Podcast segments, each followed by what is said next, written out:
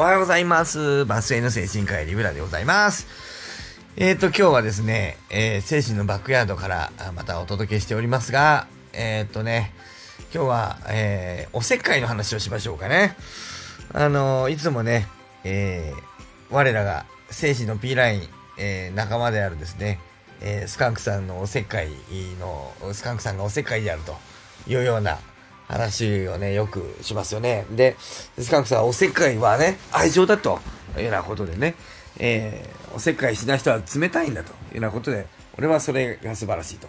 まあ、いうようなことをよくおっしゃる。まあ、それはそれで、まあ、良いでしょうとは思うんですけど、えっ、ー、と、今日はですね、スカンクさんのおせっかいの話ではなくてですね、僕のおせっかいの話をしましょうかね。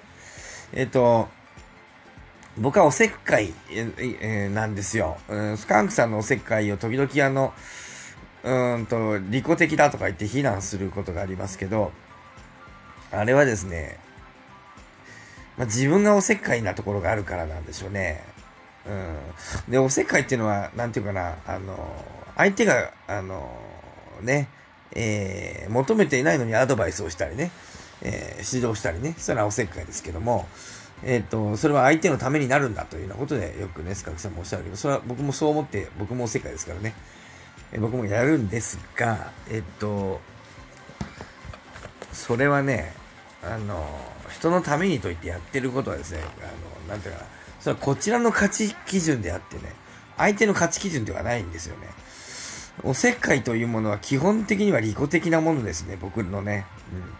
うん、で、えっ、ー、と、それがね、まあ、普段だったら、まあ、ただおせっかいで嫌われるってなことでいいわけですけど、僕は精神科医ですから、えー、これが診察の場面に出てくるんですよね、これがね。えー、そうするとね、ひどい時に、ひどい時にはですね、ひどいと患者さんの命に関わりますね。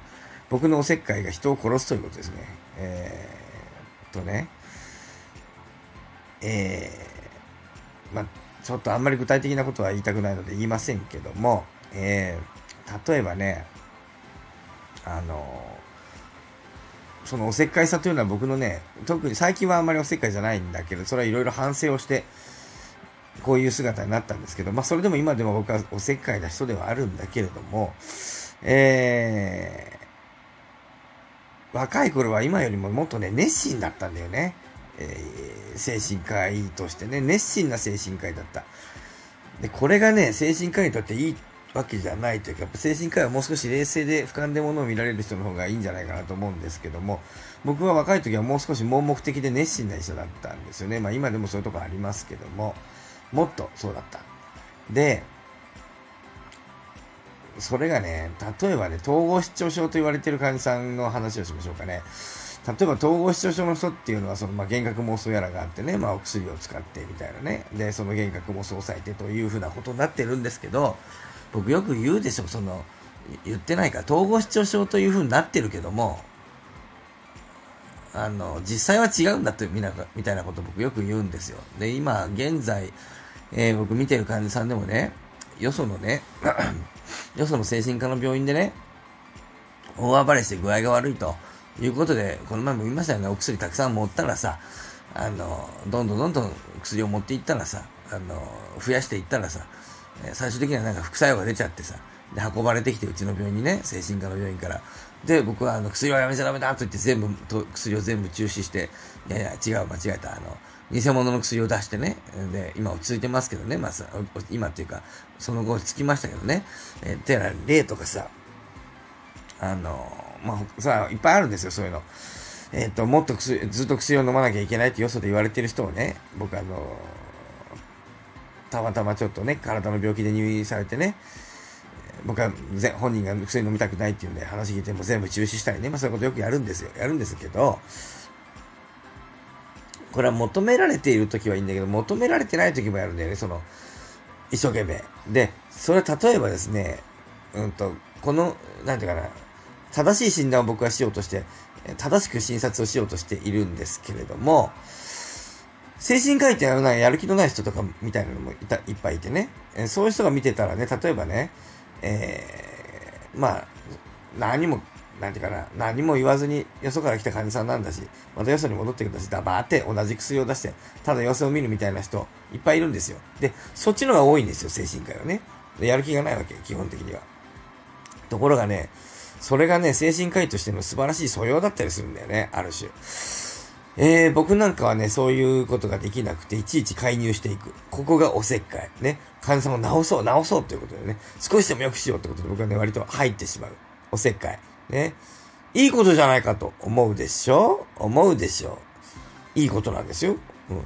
いいことなんですけど、少なくとも精神科においては、必ずしもいいことじゃないっていう時がある。えーとね、まあ、端的に言えばですね、精神、まあ、そうだな。うん。まあ、端的に言えば、まあ、やる気がなく薬を出してるっていうことは、まあ、ある種ね、それはね、現状を善人してるわけでしょ。その、何にもやる気なくただ同じ薬を前の医者と出すということはさ。それはね、な、患者さん良くもならんけど悪くもならんだ。ま、同じなんだ。ね。え、そこでこの僕のこのやる気のあるこの、まあ今だいぶなありませんけど、もうちょっと若い時は、だいぶやる気があった。あの、なんとかしよう。なんとか直そうっていうね。こういう精神科医。僕ね。僕が言うとこのおせっかい。良くない。ね。僕が見ます。なんとかしようとしてね、薬を減らしたり増やしたり、いろいろやるんですよ。ね。今まで安定してる人なんよ、その病院で。それでも薬を減らしたり増やしたり、いろいろやるんだ。これはもう、おせっかい。ね。それが、つまりね、僕は薬を変えたり、なんか治そう治そうっていうことはさ、現状を善人してないわけでしょ。今の状態が悪いっていうことでしょ。だって、治そうとしてるから。何か、ここから良くするということは、今が悪いということじゃない。つまり。僕はそういうメッセージが僕から出るんですよ。ここ、乾燥してんだ。えー、つまりね、熱心さというものは、えっと、現状を変えようというメッセージだから、つまり、現状は良くないというメッセージにつながるんですよ。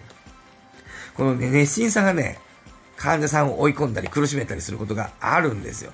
面白いよね。よくしようとしてんだよ、僕は。なのにさ、よくしようとしないさ、医者の方が結果が良かったりするんですよ。ねえ。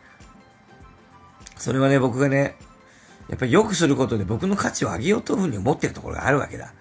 ね。患者さんが治ったら僕の医者としてのレベルがちょっと上がる感じがするんだ。患者さんが良くなったらありがとうございますって言ってもらえたりするわけだ。そのありがとうございますを求めてるのは僕だから。それは僕の利己的な理由だから。という側面があるっていうこと。ね。なので、ここから少しでも直そうというのは、しかも大して求められてもないのにやるというのはもうこれはね、場合によってはおせっかい以外に何者でもない時がある。で、これは僕の患者さんがそう、なんていうかな、僕が熱心にやることによって、患者はもっと悪い状態を作らないといけなくなったりすることがある。いや、本当に難しい。ということを、ちょっと今まとまってませんけど、ちょっと今日はね、一つ言っておこうと思って。まあ、また、このことに関してはまた考えていきます。ただね、そういうことがあるわけ。本当に。まあ、今日はこの辺にしときましょう。さあ、今日の話をまとめますと、えっ、ー、とね、熱心さというものがね、おせっかいになることがありますよ。僕の精神科の治療というのはそういうところがあって、僕は反省しているところですけども、僕の特性なのでなかなかどうしようもない。えー、例えば、患者は僕は治そうとしすぎる時がある。ね。それは、今安定してる患者さんに対して、それを治そうという僕のそのスタイルは、つまり、今のが悪いということ治さないといけないということは、さらに、今の現状はダメだということを僕の治療からはそういうメッセージが伝わる。つまり現状を善人に僕はしないという。ね。どこまで良くなっても僕はもっと良くしようとする。ということは僕はどこまで行っても現状を善人にしないんで僕はね、否定していくんだよ。ということは患者さんの現状を否定していくことになる。これにね、患者さんが僕の診察に追い込まれる時があります。ということで、まあ難しいところですね。ということで、まあまたね、やっていきましょうね。え、えー、またね、ツイッターのタイムラインに載せていただいても嬉しい。ここで、えー、やりとりをしているのも楽しい。以上、ね、バスへの精神科医リブラでした。ちょっと今日は声が枯れております。さようなり